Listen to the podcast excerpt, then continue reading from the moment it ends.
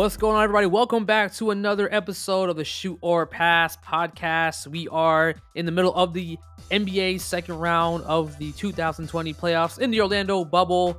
I am your host, Chevy, joined by my co host, again, Heat Nation in the building. Gabe, Robbie, how y'all doing today? How you guys feeling, actually, you know, after not completing the sweep? Eh, whatever. I mean, fine. We'll be nice. We're gracious enough to give the Bucks a pity win because Giannis got hurt. Refs suck. I won't be Yeah. petty. Uh, Gabe suck. said that I need I need to be the better person, so I'm gonna try and be the better person today. I mean, yeah, we Okay. got the series. We outplayed them. We, we outplayed them the whole series. So it's like we can give them one game. It's fine. You know, we, we're, we're the better team. It is clear. We, we can all. It's just that. I I talk so much shit in anticipation of a sweep.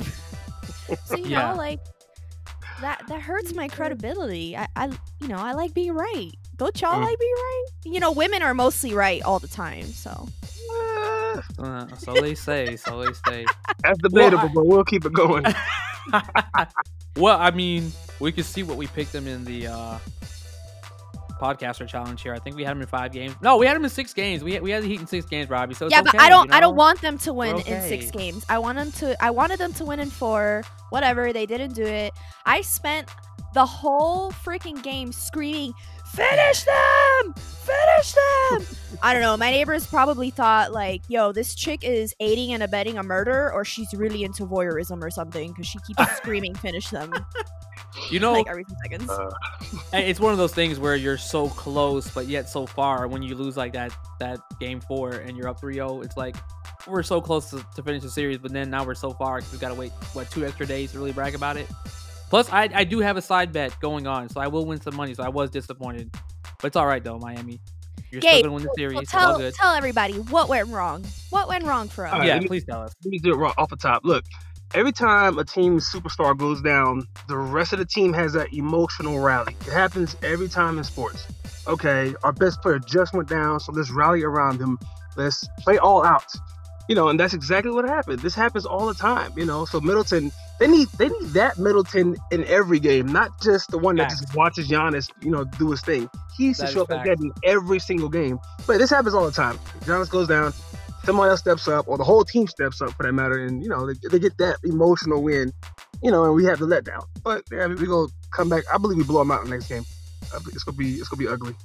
So we got it in five. Right, right. Pending that looks like Giannis is serious enough that he may may or may not play. So, you know, no, I, I would agree with that. Like, yeah, and as one of, one of the hot takes, uh, you know, to come out of the, the top of the show here is that we, I wanted to ask you guys here that was off the record was how do you feel about Khris Middleton? You you guys think he's the best player for the Milwaukee Bucks right now at this point? No. and, and and and this is taking shots at Giannis, which we will cover in this show because you know I I I, I love Giannis, I really do. I like the direction he's headed, but I got a little bit, I got beef. I will cover with Giannis here, but as of right now, based on what you saw at the end of that game and how Khris Middleton, you know, thrilled, you know, he, he willed his way through, I should say, and and brought his team back in and won the game. Is he the Mhm. best player on the Bucks right now? Well, I, I'm, let me just say that he's the harder player to guard of the two, and that might sound ridiculous, but with Giannis, you know what you're I gonna get. agree. he's running to the paint or he's gonna, you know, do whatever he can to get inside and score. Middleton can score from all over the court, so you really gotta push up on him or you know you can't let him drive. So I think he's the harder player to guard, but his consistency has been good this series compared to the last series. So I think he is the harder player to guard, but Giannis is still a better player, in my opinion. Oh, I, I would agree with that. What about you, Robbie? You, you any different feels about Khris Middleton?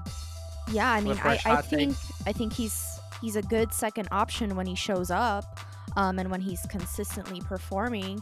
Uh, will the performance that he had in this last game be sustainable? I don't know. It all will fall on Bud and what he decides to do with Middleton's minutes, and of course, if Giannis comes back on the court. Funny enough, it looks like the Bucks played so much better without Giannis. Maybe they're just better off without him for the rest of the series. But do not cover your ears. I don't want you to take that seriously. We want to win. Absolutely.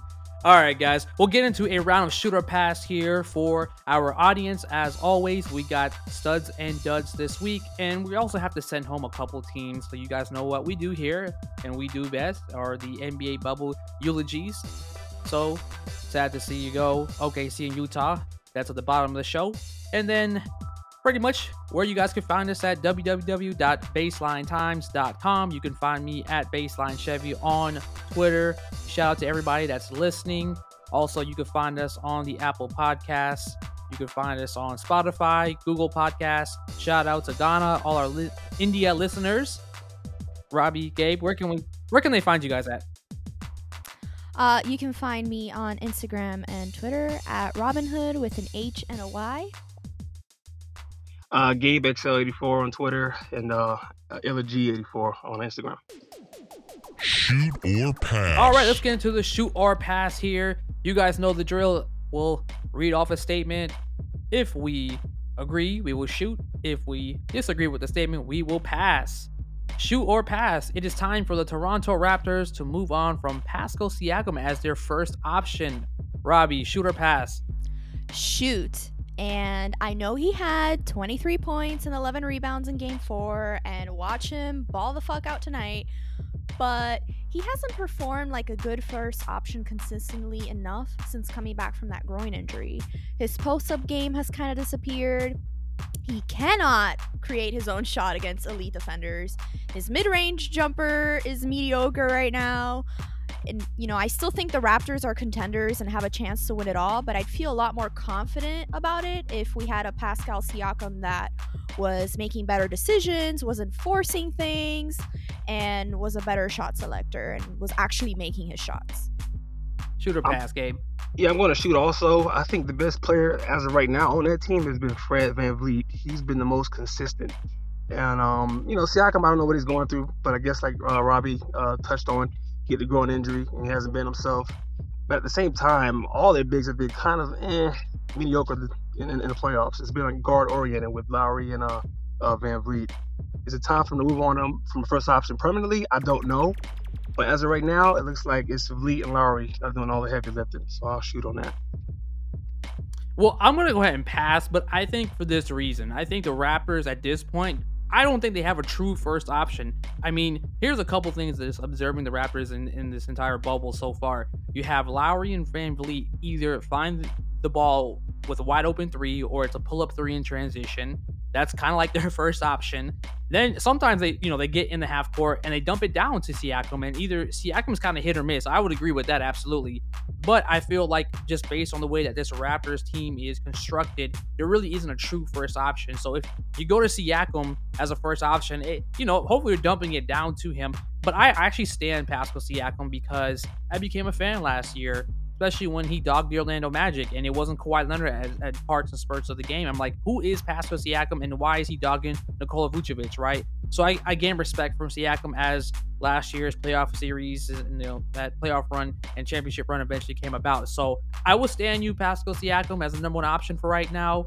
Um, but this Raptors team, again, the way they're constructed, I don't know. Like, you know, you got Lowry throwing the ball over Taco Fall, and then OG Anunoby catching this, you know, sh- you know, pass for a three-point shot with 0.5 left, which we'll get to here. But I mean, again, that that was their number one option at that point with that play. So that's the way I see it. Shooter pass, the winner of the Russell Westbrook Chris Paul trade is the Oklahoma City Thunder. Gabe, shooter pass. I'm gonna say pass for now because um, the Oklahoma City Thunder just got beat by the Rockets, so the verdict is still out. If you know to see if which team has actually done better with the trade. But um, the Chris Paul trade is, is very underrated. Like none of us thought that he would take them this far in the playoffs, or even make the playoffs, let alone. So yeah, it's a very underrated trade. He's been better for Oklahoma City opposed to, to Russell Westbrook being better for Houston. So um, I'm gonna just pass for now because I want to see how far Houston goes. I know it's a cop out, but um, I think uh, you know it, it was a very underrated trade. Mm, mm, mm. I'm sorry. Here goes Robbie. Come on, man. Shoot. I mean, look at what Chris Paul has done for this Oklahoma City team as compared to what Russell Rockets, They did, they did, but let's look at the expectations that the Rockets had coming into the season. What were their expectations? They weren't even expected to contend for the playoffs, and they made the playoffs thanks to Chris Paul. What contributions did Russell Westbrook make to the Houston Rockets as mm-hmm. compared to what Chris Paul has done for this team? This isn't to take away from Russ. I think he's incredible in his own right. Um, but when you think of the perfect point guard, you think of court vision, playmaking abilities for yourself and the players around you, efficiency, and I think that Chris Paul, even now as an aging vet, embodies this more than Russell Westbrook. So, and he's a better defender than Russell Westbrook. So, yeah, I'm I'm gonna say you know Oklahoma City Thunder wins this trade, even though they lost to the Rockets in the playoffs, and I hope that the Thunder consider keeping Chris Paul at, at the very least to to continue mentoring the young guys on the team so that they can continue to build on this success in future seasons. Yeah, I got to tag team this one with you. I'm to pass on this statement only right in the present day because I feel like we have to really evaluate what happened this season. All right, great. I get the expectations for OKC a little bit, you know, they went, they over, they pretty much overachieved, right? But both OKC and Houston went 44 and 28 in the regular season, including the season, seeding games. They both made the playoffs very close, you know, obviously a fourth and fifth seed. Ultimately deciding so far, I think the Rockets won the trade. They got to win against the Lakers so far. I, you could you could take credit for that as well. Uh, I'm gonna go with Houston, but Robbie, to your point, we we're gonna really see what happens, especially with all these draft picks that Oklahoma City has stolen away from Houston in this trade and, and from the other trades. I think that's going to be an interesting, real, real interesting take within a couple years from now, maybe about three to five years from now, seeing what Oklahoma City does with those picks to really determine what happens out of that statement. Y'all are so cute with your little cop outs. I need more. I need more of a sample size. That's just too small. It's, I need at least a, another few years if Paul even sticks around. So that's why I passed on it for now. All right, shooter pass. The team with the most depth in the league is not the Los Angeles Clippers. Robbie, shooter pass. I am going to reluctantly pass. And, you know, as much as I don't want to agree, I think the proof is in the pudding. A Clippers player has won the Sixth Man of the Year award five out of the seven, the last seven years.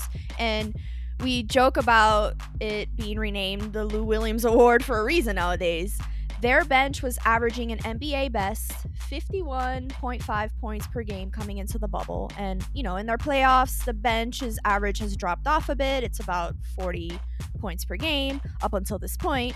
Um, but they've outscored the Mavs in their series. And so far, they're outscoring the Nuggets in their series. So yeah, I agree. I agree with all what you just said. I mean, there really isn't another bench in the league that's doing what they're doing. Uh, we can look around the landscape now. Other than Miami, they do they do use their bench quite often, but I think that uh, the Clippers has the deepest bench in the league. Uh, Boston, yeah, it's just maybe a few guys that come off Kanter, Time Lord, Mr. Williams, but um, I feel like the Clippers are best suited to match any other team's uh, bench uh, going forward in this postseason, which is why I think they are still the favorites to win it all. I, I would agree with um, the Clippers being the most deepest team in the league, so I'm gonna pass on this one because I even evaluate other teams to really take a look and see is there a close second with ranking, you know, the deepest teams in the NBA right now? And quite frankly, I don't think so. It's really hard. I mean, what, what maybe Toronto we could consider a deep team. I mean, but I, I, I don't know. I had a hard time. Yeah, Toronto doesn't use many guys though. They only use uh exactly. Uh, shooter, and they don't use many guys, and they're guys that do come off the bench. They're like you know young players and unproven. So it's like you know the Clippers actually have guys who can actually get you buckets on their own. Absolutely, know. I would agree. Absolutely. All right, shooter pass. The Brooklyn Nets made a mistake in hiring Steve Nash as their new head coach. Gabe, we'll let you take this one. Steve Nash, a mistake? Pass, no mistake. You know, if Kevin Durant signs off on it, that's who they hire. It's all about what KD wants. So if he says, "Hey, get me Nash," and they had a relationship in Golden State as well. So you know, and uh, there was a lot of controversy. You know, Charles Barkley said it best. You know, a lot of black head coaches that wore that didn't have experience got jobs in the league at one point without any experience. Derek Fisher, you know, to name a few. So I think it was a it was a good hire because Steve Nash, you know, he's very knowledgeable in the game. He's a point guard. He can see the floor you know, they could they could point to Jason Kidd, but oh, he was another guy who didn't really, you know, succeed as a point guard. But I think, you know, as long as Kevin Durant and Kyrie Irving signed off on the trade, I feel like they made the best hire. And that's all that really matters to keep those two guys happy. Nothing else matters for Brooklyn. Yeah, I'm I'm gonna disagree. I'm gonna say shoot. And while I don't think that the decision was racially motivated, I think Nah, I they did Jacque Vaughn a little dirty here. I mean, he did a fantastic job with the Nets in Eh. the bubble. And, and and what do you reward that with? A demotion to an assistant coach position? He was He's like the- an interim. Yeah, but coach. Steve, but but he did a good job though. He deserved a shot. He got a demotion. That's the reward. A demotion to assistant coach, where he's gonna be working under a first-time and unproven head coach in Steve Nash, who's probably gonna rely on him very heavily for game planning and player development and all that. I mean, listen, I hope it works out. I hope it works out. I hope that Steve Nash can keep Kevin Durant and Kyrie Irving happy because you know when those two aren't happy, Mm-hmm. Mm, yep, that's the He gone. biggest question You mark. know, if I'm Jacque Biggest- Vaughn, I'm feeling some type of way about this. Biggest question mark but i'm gonna pass on the statement. But look this is what life is about to kind of go back to the you know the racially you know motive behind the hiring. Uh, but this is what life is about. Making connections and personal relationships are heavy in the nba uh, nash and kevin durant you know gabe as you mentioned they had a personal relationship in golden state. Uh, this is no different than a former player or nba gm getting a job in another city or organization and bringing along some of the same guys you know or some of the you know ties for the coaching staff you know um, like with Orlando Magic currently right now, they brought when they hired the you know the, the president of basketball operations and the, the GMs. It, it's a Milwaukee connection. Those guys drafted you know Giannis, and it's the same connection. And Mhm. it, it happens every day in the NBA, whether or not you believe it or not. You know it, it does. Um, now, if we're talking about next season, I think Nash works out fine, pending managing the personalities of a KD and Kyrie. Where I what I like about the hiring is that Nash did spend some time learning the ropes among the best in Golden State and seeing that locker room, you- Draymond, Kyrie, KD. Uh, I'm sorry, uh, Draymond and uh, KD and um, you know Steph, and then you now you have Kyrie and you have KD. So I- I think that benefits him to a point. If you guys remember when Jason Kidd retired, what happened the year after he retired? He was hired as a head coach, right? He never Mhm. learned the ropes. So I, you know, I, I think I think Nash is in, is in a good a good place right now. So, do you guys think Steve Nash can be the next Steve Kerr? I, w- I would root for it. I would like to see it. I'm yeah, down for it. it's- I mean, it's all it's all depends on the personnel you have on your team. They have good personnel. You got Durant and Kyrie. All you really need is Durant. I mean, he can carry a whole team.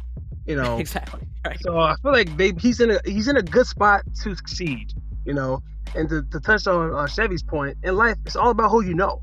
So if you know people, you hire them. It's just the way it is, you know. Absolutely, absolutely. All right, shooter pass. The game with the most thrilling ending in the playoffs thus far is Game Three of the Boston and Toronto series. Robbie, shooter pass on that one. Oof. Hmm. That's tough because there were so many games that had me on the edge of my seat these past few days.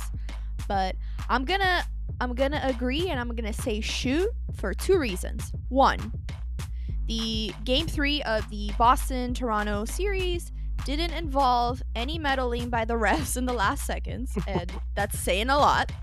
And two, because of the implication that came with this game. I mean, the Celtics had it in the bag. Kemba got through a double tre- a double team to find Theis Beautiful for the pass. dunk to go up two with half a second left, and we're like, yep. oh shit, that's it. Toronto's falling 0 and 3. Yeah. Celtics got this. And then out of nowhere, you get a Hail Mary pass from Kyle Lowry over 27 foot Taco Fall, and then OG hits the three. I mean, that is a momentum shifting shot right there. Absolutely. and I think that, you know, Toronto won that game. They won on Saturday. They're probably going to win tonight. And listen, Toronto's taking this series. Agreed. Agreed. Gabe, shooter pass on that one. I would normally agree with that, but I'm gonna pass and say the Miami Milwaukee ending in game two. Or was it game three where the referees were just botching everything up? Game two. Uh, okay, so it was game two. Okay, but uh, yeah, that was more thrilling because uh, you, well, technically there's no home court advantage, but if there was, you would have won two in Milwaukee. That's that's huge, you know. But um, I think that was more thrilling because of the way it ended. Like both of those last second calls, you don't you don't do that. You don't make those calls. I don't believe any calls were fouls to begin with. Like Giannis barely touched Butler, the ball was already released, and then Right. the Goran Dragic thing, he was standing straight up, and Milton just fell into him. So, and you know, he was he was like leaning into into Dragic. So I feel like those calls should have been made, but the right team won. So I have no complaints about it.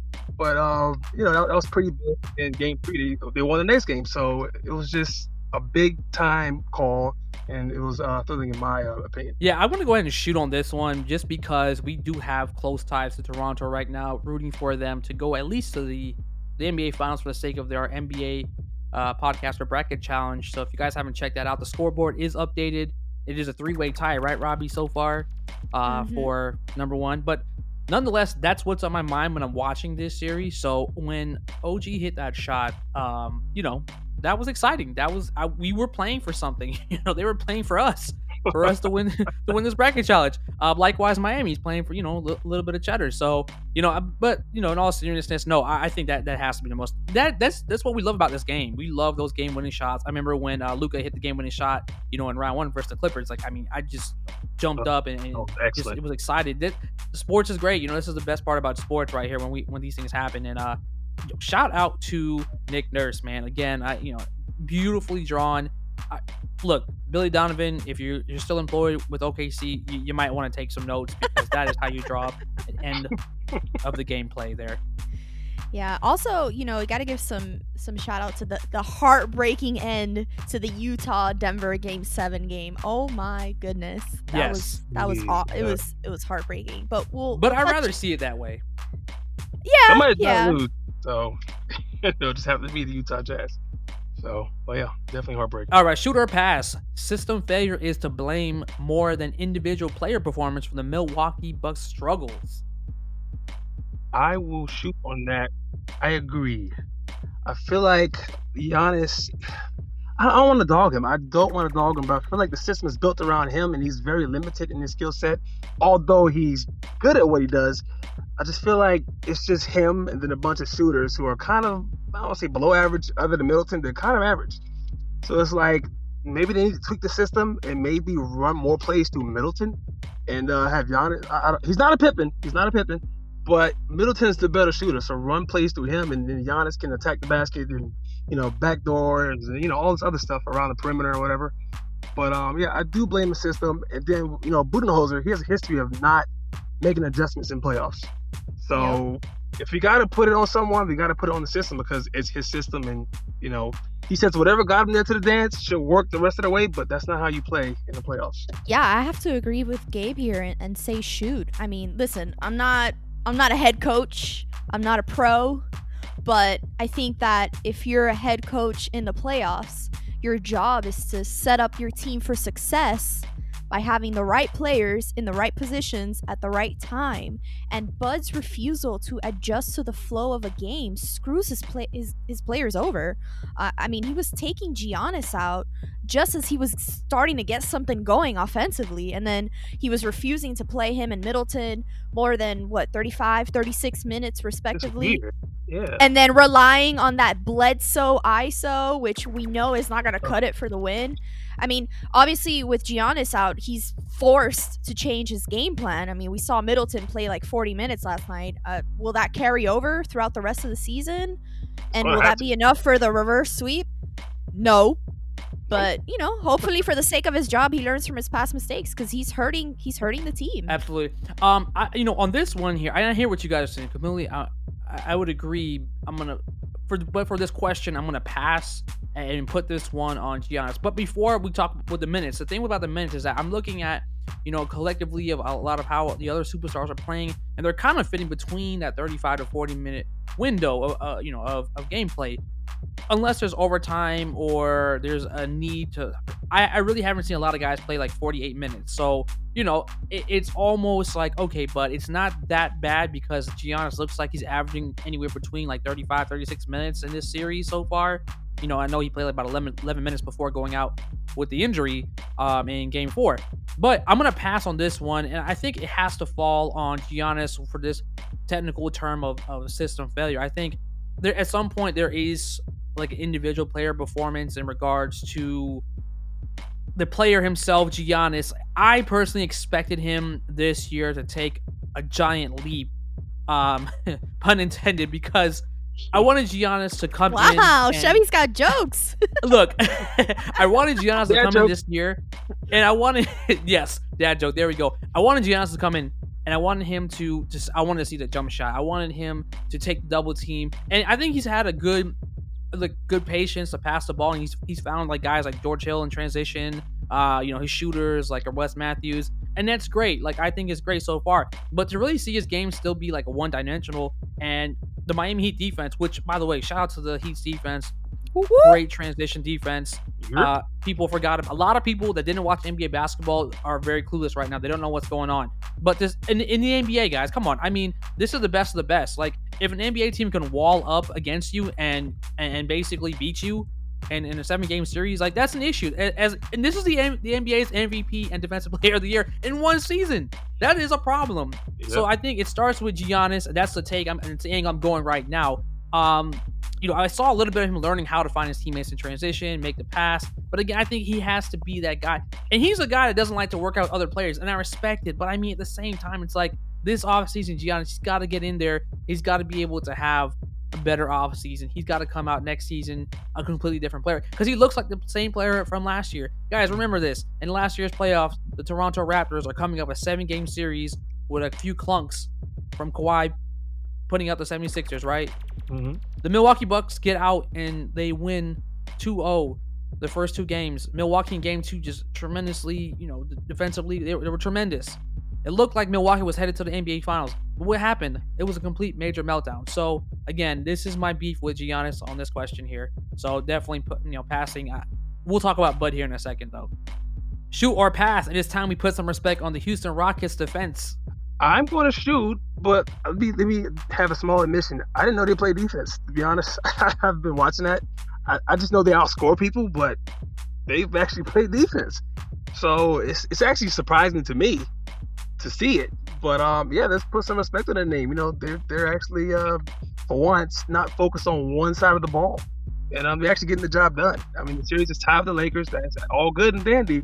But you know, the Lakers have caught up to your speed now. So let's see you do it again in the third game. Let's see how the defense shows up now. You know, so yeah, no, no, no doubt. Oh shoot, we we should definitely put some respect on on the Houston Rockets defense's name. It, it, was on display versus the Thunder, particularly early on. Thunder players were stifled and they were playing like they were scared to shoot. I mean, we saw game 7. James, uh, the Thunder were playing basketball, and James Harden was playing fucking dodgeball out there. He deflected Dort's three, um, and and they've had some success against the Lakers. Eric Gordon has stepped up. You see PJ Tucker, who's like six inches shorter than like the four guys around him, fighting for those offensive boards and putbacks. And even Mhm. though he lost them the game last night, Russ still had it on the defensive end. He had 13 rebounds, and LeBron said it himself their size and athleticism allows them to cover a lot of ground on the floor. They're like raging little toddlers running up and down the court. They're like a bunch of little Collins, except, you know, obviously off the court, they're freaking giants compared to us. I'm gonna pass on this one, eh, but here's the thing. Here's where I'll give the Rockets credit. So far in in the bubble, their defense is number one in, in efficiency in the playoffs. So they allow only 101.4 points allowed per 100 possession uh, per 100 possessions. Uh, they were ranked seventh um, during the eight seeding games, so they only allowed 109.1 points um, per 100 possessions. But I think, like yourself, Gabe, I, I, I get, didn't get the feel of it. I felt like if you had some stifling defense, at least you probably would have wrapped up OKC in probably six games, maybe five games or less.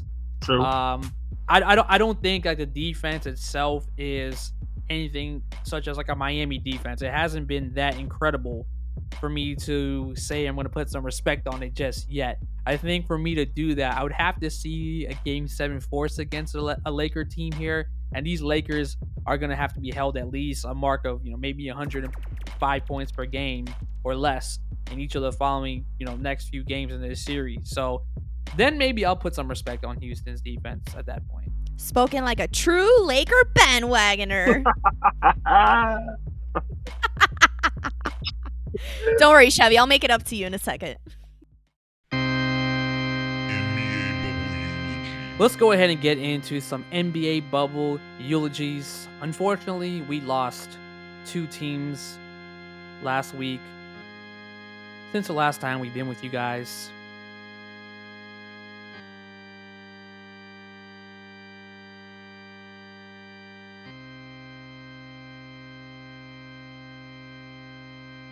Okay, Utah Jazz. The Utah Jazz had championship aspirations. Without Bojan, they were flying under the radar with their game plan. Thanks to Rudy Gobert's ignorance regarding COVID 19, the league shut down before the playoffs ever began. A valiant performance by Spider was doomed by an 8 second violation to start. We were all witnesses to an incredible duel between him and Jamal Murray, second to none.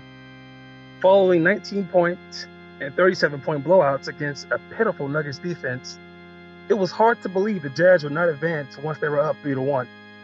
Mike Conley returned with some offensive firepower after having a baby. Jordan Clarkson provided he could be the next quintessential six man kind of fella. Unfortunately, a crazy sequence of events led to the Jazz's final shot in Game 7 going in and out. It was heartbreaking to watch their season end with number 45 looking like the star of a tragic, tragic telenovela. Right, here comes OKC.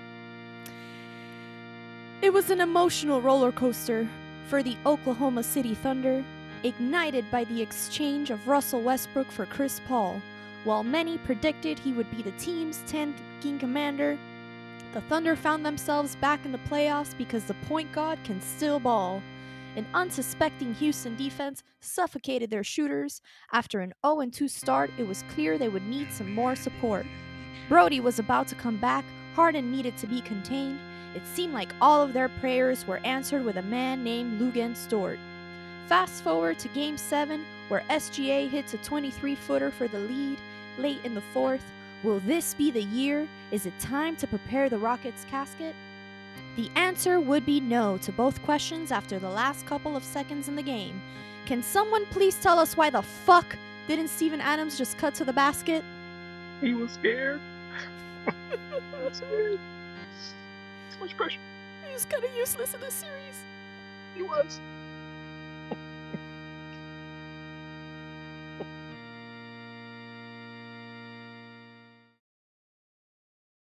Studs and Duds. All right, you guys know what time it is. It is time for us to announce our studs and duds here so far in the second round of the NBA playoffs. First, we'll announce our studs here. Robbie, let, we'll let you go first here. Who, who's your stud so far of the second round? Hey Chevy, remember when a couple of seconds I said I was gonna make it up to you? You're not gonna believe it, Dun, dun. Okay. but my stud is a Laker. okay. My stud, yeah, yeah, my stud is a Laker. Hell is Gabe, frozen over. I, I already, you know, I already dare used my Heat chip, so you know, I, I gotta spread the love around. Otherwise, I'd pick a Heat every freaking time. But my stud this week, playoff Rondo. Whoa. Wow. Playoff. Rondo has arrived, y'all. I don't know how long he will be present for. So if he mysteriously disappears in the next few games, don't blame come for you. me. Don't come for me. But Wow. I, I did think it was a bit dramatic to come for him in game one after, you know, he was it was his first game back after surgery on his right thumb, and it was his first time playing in this new environment that is the NBA bubble. Um no one must have been happier than LeBron because there was someone else on the floor handling some of that playmaking load for the Lakers. He was setting screens, he was active on defense, he was communicating on both ends of the floor. He hit some shots, including that jumper that helped seal the win last night.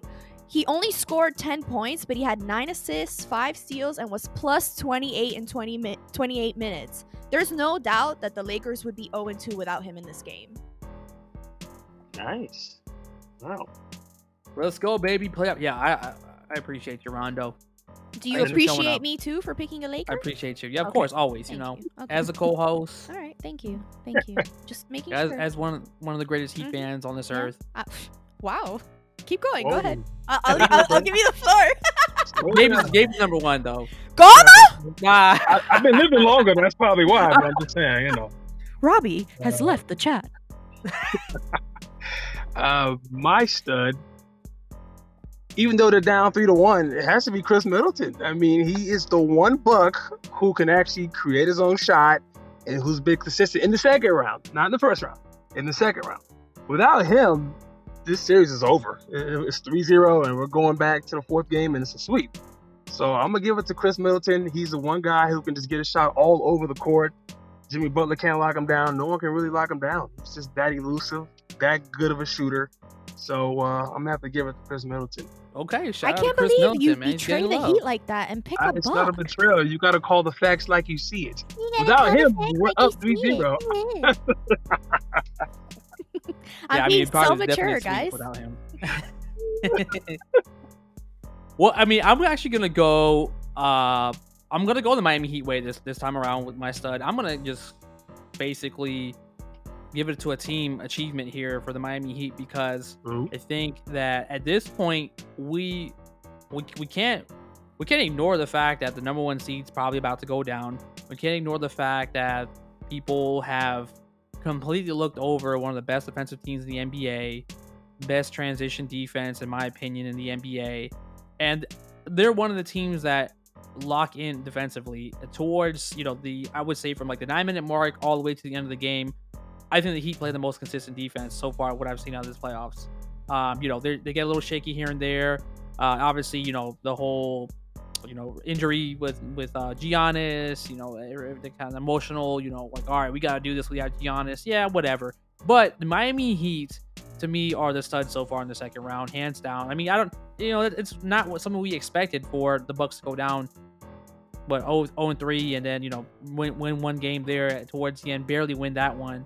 Um, but Miami's kept their composure th- this entire time, so they're definitely my studs this week here. I just couldn't give it to one guy. I feel like every, everybody gave Dragic a part of the the um, the, the mission here. Uh, Jimmy Butler had an excellent game one. Uh, you know, he followed up that you what, what, ten points game two, but what was it? Two huge free throws, right? In Mhm. game two, I, I believe it was, or was it Mhm. twelve points? I can't remember I exactly. well. But I mean, you know, be, beyond the point. I mean, my, the Miami Heat, like they're they're the studs of the second round so far. I, I don't think I can give anybody else. My guy. Let's discuss some duds here. Gabe, how about how about your dud I of the think we can all agree on this. I'm gonna give it to a coach. We know where I'm going with this. Oh, Mike Budenholzer, bro, dude. like you had the Hawks, you did the same thing with the Hawks. Now you're with the Bucks, and deja vu, he's dude. ruining careers. dude. look at the game plan. Adjust, make adjustments, do something different. Every coach in the NBA makes adjustments after a loss, which is why you see the second game or third game, the other team usually wins, and you know, it's usually a hard-fought defensive battle. We just haven't seen that with Budenholzer's teams. It just it just seems that he has one level and that's it. Nothing else matters. This is my way. We're doing it this way, and we're going to win it this way. Unfortunately, you can't win like that as a coach. And you know, like I said, it is I don't want to say it's ruining careers, but it's it's, it's you know it's, it's certainly there because the guys are doing exactly what it says. Like for, for for instance, when they asked Giannis, I guess after game two or game one, whatever it was, that oh why didn't you guard Jimmy Butler? Oh, I'll do whatever my coach says. You know, well maybe the coach should be like, hey, you take Jimmy Butler. You know, that's on the coach to say like, okay, defensive player of the year, you got the best player. You know, take Right. a game and let the other guys beat you. But he doesn't make those adjustments, so he's definitely the dud of the playoffs so far. Do you guys I- I think would that agree. there's maybe like something going on behind the scenes with the Bucks that we don't know about? Because I just, I don't know. It's so hard for me to see Budenholzer just refuse to make adjustments like this. Like maybe Giannis is like, "Yo, I'm hurt. I don't want to play all these minutes," or I don't know. Is there some sort of Right, right. controversy, some some sort of It conspiracy going on that we don't know about?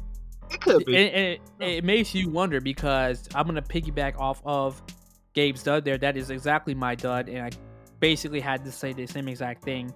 Uh, I mean, basically, yes, this is exactly the dud of the week. Mike Budenholzer, you're down in the playoffs as a number one seed yet again, after leading an Eastern Conference team to a number one record in the NBA. And then on top of that, you have Defensive Player of the Year and MVP. Basically, uh, it's gonna be an awkward MVP, um, you know, announcement. By the way, when they present him the trophy. That's gonna be so But- awkward. It's like the way when Dirk won it and they got beat by the Warriors that Yeah. year. Yeah, I So saw bad. it on Twitter. Someone did mention that, but but I mean, guys, come on, again, like this is something that you know, like just Rob, you just kind of echoed it. Was you, it makes you wonder, like what, who in their right mind? This is professional basketball. Like who in their right mind wouldn't make the adjustments? What what is it that is going on? It just doesn't seem reasonable at all. So like, and I get that, like you know, obviously in the regular season you had Giannis and I gave I think you alluded to this earlier. Giannis would play 30 minutes a game and that's it. He that's all he had to really do, and the Bucks won by like 20 points a game against an inferior team, right? Like Mhm. that's great. This is the playoffs. Make those adjustments. exactly. Uh, you know, I, I don't know. Budenholzer on the hot seat after this, I would say so.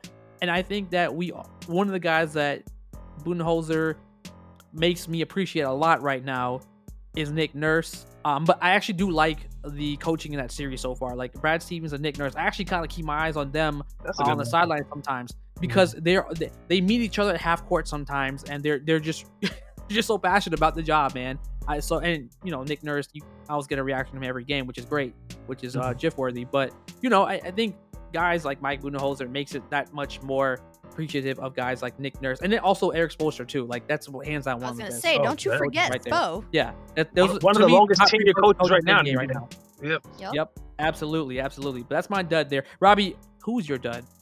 I'm a, I'm gonna take it in a different direction. I totally agree with y'all, but I think that there has been a dud that has been surging since the beginning of Surging. seeding games Okay. and now in the playoffs. He's been the elephant in many rooms on many TV screens, Uh-oh. and I'm and frankly I'm tired of the bullshit.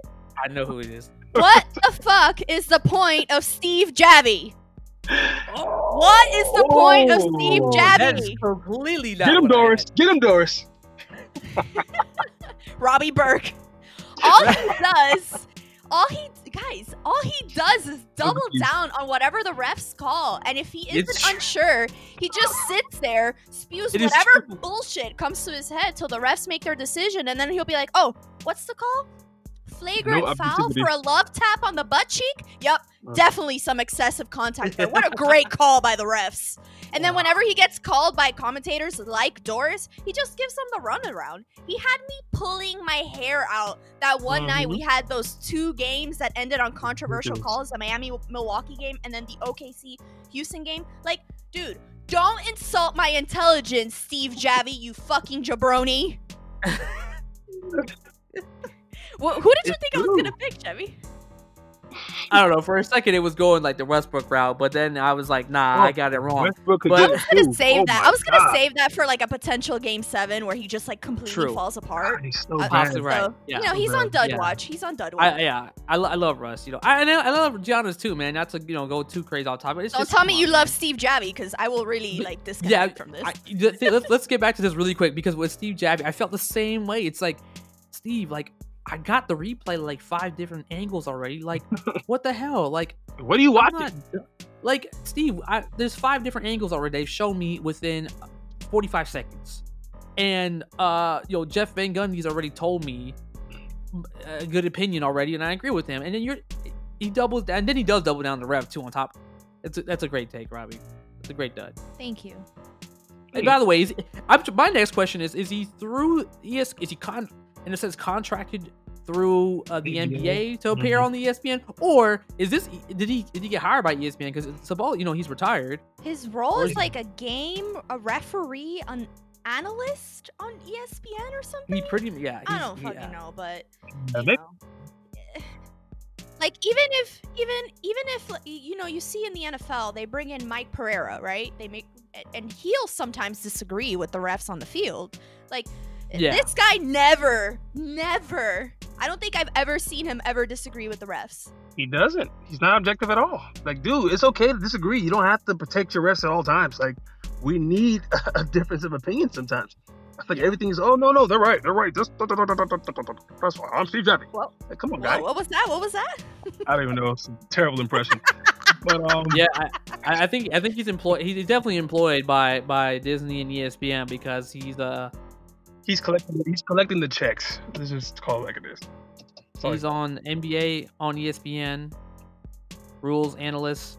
So ESPN, uh, you got to go with something else, dog. That that that, that ain't working. Well, it'd be it'd be better if they actually hired Joey Crawford. Everybody hates that guy, but I would love to see what he has to say because he's probably one of the most hated refs in uh, in NBA history. Now, you know what we need? We need to have those refs mic'd up when they're reviewing those plays and hear what their thought process is like because, dude, some of these calls have just been an They got money on it. abomination of the game. it's it's been really. and I'm not even I being mean, dramatic. I know I'm dramatic a lot, but, but like I'm not even being dramatic right now. But, but I mean, how do you have? But then you have two back-to-back games in a row where the you know the whole Jimmy Butler ordeal, and then you have the OKC ordeal, and it's like, yo, how do you like two back-to-back games in a row? And then what happens next day on? NBA, by the way, the conspiracy is the next day on NBA Twitter, everybody started taking shots at each other. You know, you got Richard Jefferson and Scottie Pippen talking junk. You got LeBron. And You Jay know, Williams. uh, yeah, and it's just like, bro, like did the refs suck last night? Are we gonna talk about that? That's my conspiracy theory. What the NBA did, but and then there was there any kind of like report about end of game report that came out, or they're not doing that for the bubble because Um, no, obviously- they are. They are. I, I seen, but I think guess they that I it wasn't to me apparent, you know, in the headlines. I I didn't see one for that Miami Milwaukee game that ended up all crazy, but I believe that the two minute report for the OKC Houston game seven said that they didn't they said all their calls are fine or something like that. I we'd have to check, but either way, like it's we we shouldn't have to wait for two minute reports to come out the next day for them to acknowledge their mistakes. Like get it fucking right on the court. There's like four of you. Preach. Figure it out.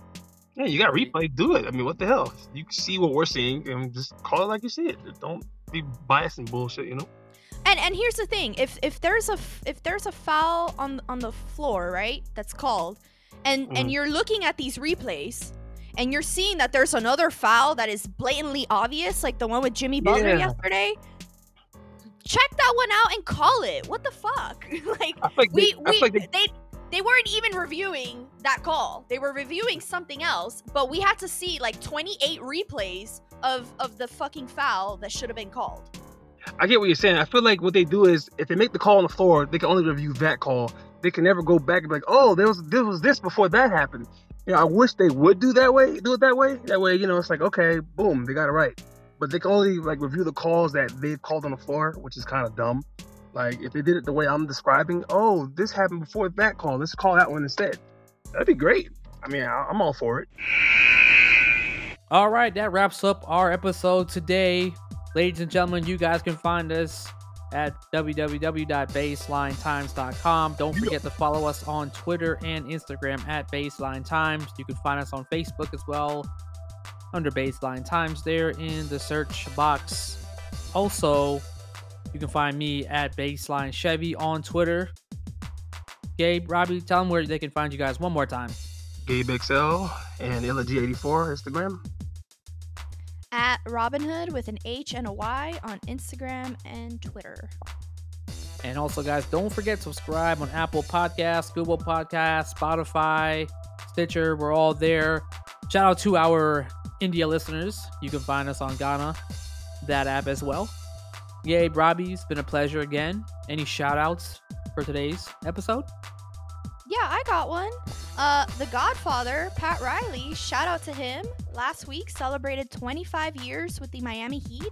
He's a man who has built and dismantled and rebuilt so many great Heat teams. He's Mhm. scouted and developed great staff and great players. He has been the man behind this culture that is synonymous with the team, and he's about to win us another championship. So, what more can I say? Shout out to the Godfather. I bow to you, King. Adopt I really don't have. I don't have a shout out this week because really nothing's been going on but the NBA playoffs. So that's unfortunate. I'm sorry my end, but I really don't have anything to at shout out. least This, tag team, tag team, my Pat Riley Uh, shout out.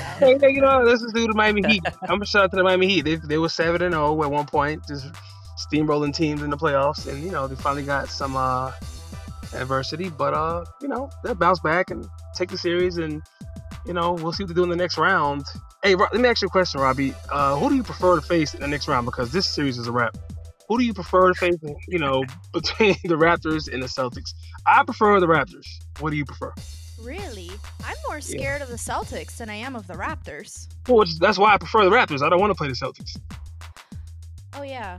Sorry, I'm already think I'm thinking ahead to like myself laying by the pool tanning. You're right. I'd rather take Yeah. on the Raptors than the Celtics. Boom.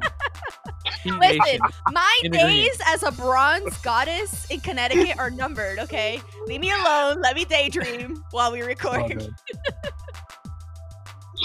Um, I actually had a couple of shout outs. The first, actually, I wanted to shout out to Mike Malone, who you know, I didn't know that you know players or sorry coaches couldn't bring in family, at least one family member. That's kind of weird. I just want to shout out you know to him for using his platform to speak out. And uh, you know, it's, it's kind of weird opinions online about you know he should be all right without his family because you know other comparable reasons for like military members leaving. But either way, I mean, go that long without being with your family for whatever reason, no matter no matter where you're going, what kind of you know environment you're in, can, can be a little bit you know a little bit of, of, of a hard time mentally. So shout out to Mike Malone for making those comments, and then uh, shout out to the NFL is coming back. So I just want to shout out to the NFL. Da-da-dun, da-da-dun. Da-da-dun, We're excited. I'm super excited. Thursday night, we got football coverage on Baseline. Times coming up, and also, guys, we will be we'll be making weekly picks. So tell tell the audience, you know, we're not just we're not just you know NBA specialists here. We're gonna make we're gonna show the world that we can make picks and be accurate because we know our football shit too. So Yes, check out you know baselinetimes.com coming up you know we'll be able to show you guys our picks weekly there and um, follow us on twitter as well we'll, we'll, we'll tweet out some graphics of our picks weekly and see how we do and kind of i want to make it a point to track ourselves this year, year so i can uh brag to you guys when have a good record at the end of the season Yeah, we've partnered up with Tallysight, so Adam Schefter, Stephen A, everybody over at the Ringer and, and all these big networks, we're coming for that ass.